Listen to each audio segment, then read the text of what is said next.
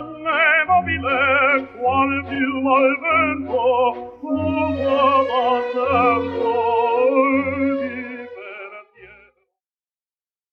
Quando Calvin Coolidge, un presidente statunitense poco memorabile, lasciò l'incarico nel 1929, un giornalista gli chiese Che si ricorderà meglio, signor presidente, dei suoi anni nella Casa Bianca? Rispose i prosciutti. Se lei mi chiedesse, gentile ascoltatore, che cosa mi manca di Modena, risponderei i ciccioli. Esiste la salumeria anche qui, negli Stati Uniti, ma non è la stessa, è diversa ed infinitamente inferiore. Per esempio, i nostri ciccioli modenesi, che consistono dei residui di carne coperti di grasso rimasti dalla produzione dello strutto, sono croccanti e untuosi in modo delicato.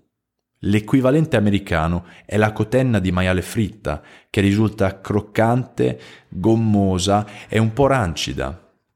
La gamma dei salumi italiani è vasta, ed il sottosettore emiliano è verosimilmente quello più grande e ricco. Per goderlo mi piace fare un piccolo picnic improvvisato in piena città a Modena.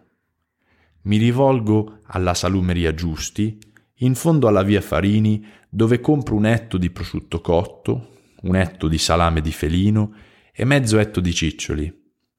Poi mi sposto a un tavolo all'aperto del bar accanto, verso il largo San Giuliano, con di fronte il palazzo ducale, per intenderci.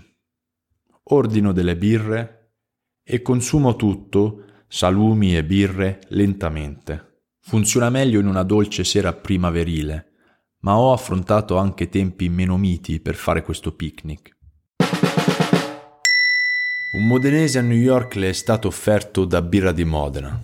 Lei può degustare questa birra presso il bar Cappuccino Vicolo Forni, Modena.